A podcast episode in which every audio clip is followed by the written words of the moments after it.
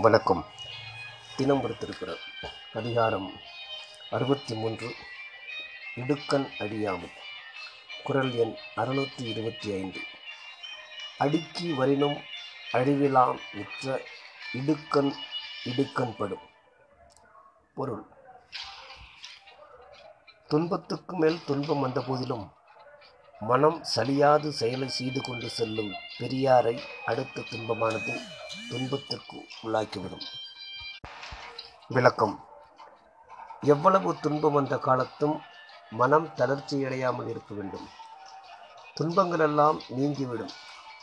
மனத்திலே லட்சியத்தை அடைய வேண்டும் என்ற முயற்சி எண்ணம் இருக்குமானால் எல்லா துன்பங்களும் தாமே மறைந்துவிடும்.